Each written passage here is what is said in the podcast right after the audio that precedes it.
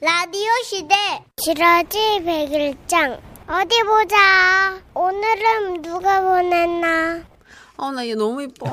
어, 진짜. 어, 새로, 새로 만난 친구들이죠? 어, 목소리가 달라. 아, 어, 귀여워. 너무 귀여워. 한 3살, 4살? 네. 아, 진짜. 지금 주아가 딱 이렇게 얘기할 때 아니에요? 아, 좀 지났어요. 전 6살 되니까. 아, 6살이에요, 벌써? 아, 6살. 말 듣고요. 아, 그렇구나. 말 진짜 잘할 때다. 네.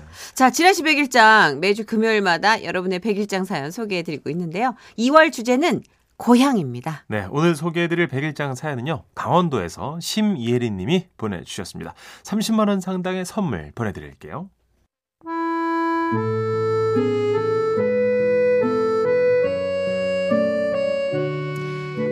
제목 가슴 아픈 고향 고향이란 누군가에겐 그리움이겠고 또 다른 누군가에게는 가슴 시림이겠죠. 그리고 57의 저에게 고향은 미움입니다. 14살 어린 나이에 친구들은 모두 가방을 메고 중학교에 간다며 335 우리 집 앞 신장로를 지나갈 때 나는 마당으로 나오지도 못하고 변소에 숨어 있었죠. 그러다 친구들의 목소리가 멀어지면 담장 너머로 등교하는 친구들의 뒷모습을 하염없이 바라봤습니다. 아이고, 빨리 밭에 안 나가고 뭘 보고 있어. 얼른 홈이 들어. 어머니의 잔소리를 들으며 점심이 든 바구니에 물이랑 호미를 들고 아이들이 걸어간 반대쪽으로 뛰어갔습니다.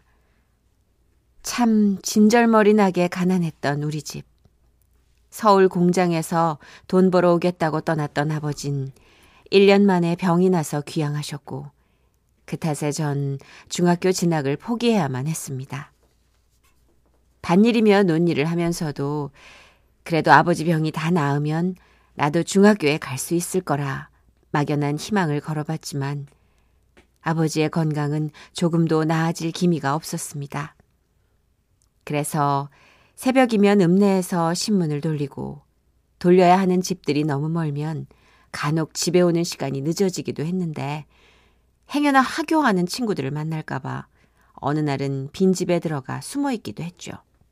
그러다 고양이 소리에 화들짝 놀라 무릎이 깨져라 뛰어나오면 그때마다 어머니는 이런 내 사정도 모르고 야단만 치셨습니다.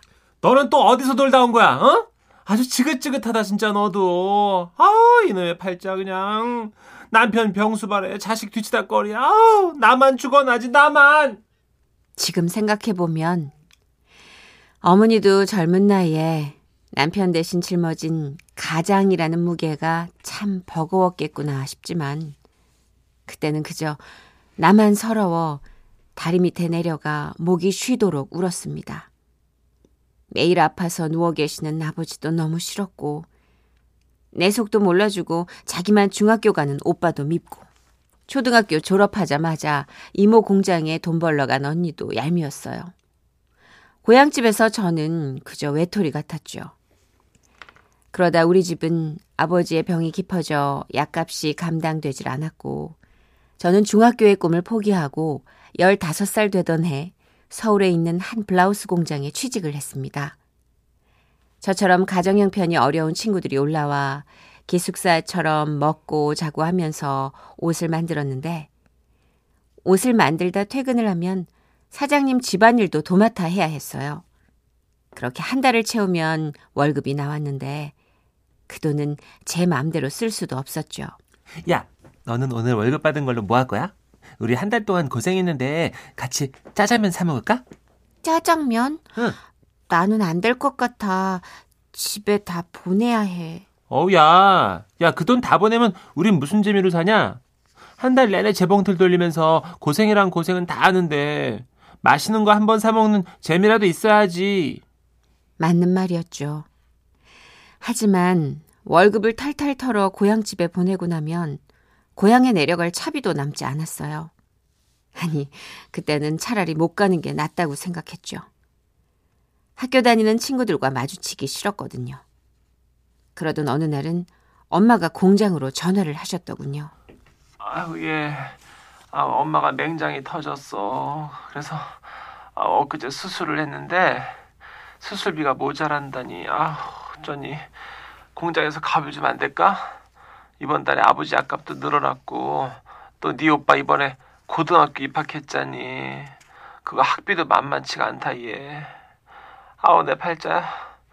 내가 글쎄 병원에 누워서도 돈 걱정을 하고 있다 얘. 아우 진짜 못 살아 진짜. 아마도 그때부터인 것 같아요. 내가 고향을 등지게 된 건.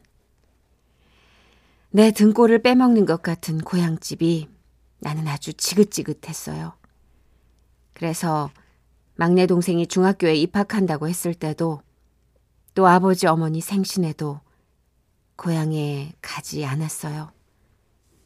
그러다가 한 8년이 지났나 친구들이 다 졸업하고 서울로 취업을 하거나 대학에 갔다는 얘기를 듣고 그때서야 고향에 가봤죠. 하지만 내려가서도 집 밖으로 한 발자국도 나오지 않았어요. 마치 죄를 지은 사람처럼. 서울로 오는 차표도 어둑한 새벽 첫 차로 끊었죠.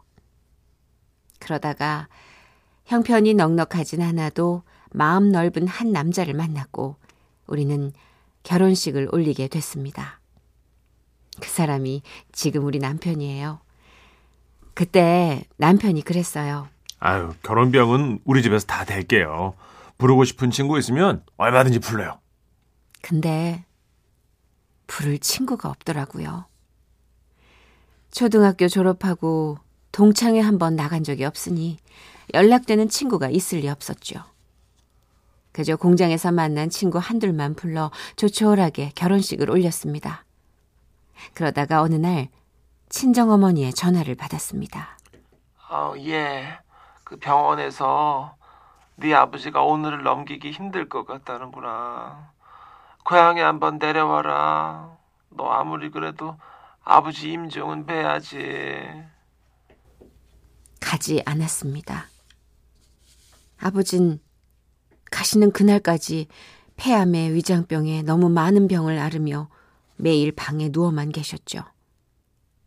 지금 생각하면 아버지 인생도 한없이 가여운데 그때는 어린 나이에 나를 돈벌이로 내몰았던 아버지가 마냥 미웠습니다.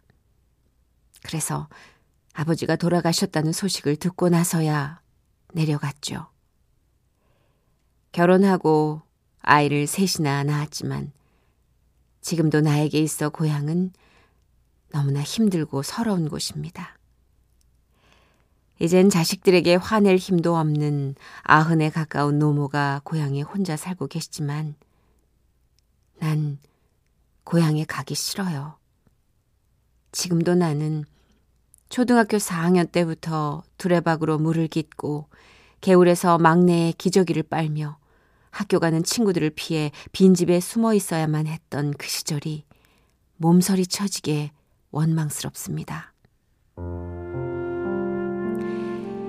그런데요, 이제는 정말로 고향에 가봐야 할 것 같아요. 오빠가 아버지를 따라 먼 길을 떠났고, 그 후에 새언니도 고향집에 오질 않으니, 저라도 가서 어머니를 뵈야겠죠. 고향집 뒷산에 나란히 누워 계신 아버지와 오빠를 보고 저는 무슨 말을 하면 좋을까요? 원망 대신 그래도 많이 그리웠노라고 이 마음 다 털어놓고 울수 있었으면 좋겠습니다.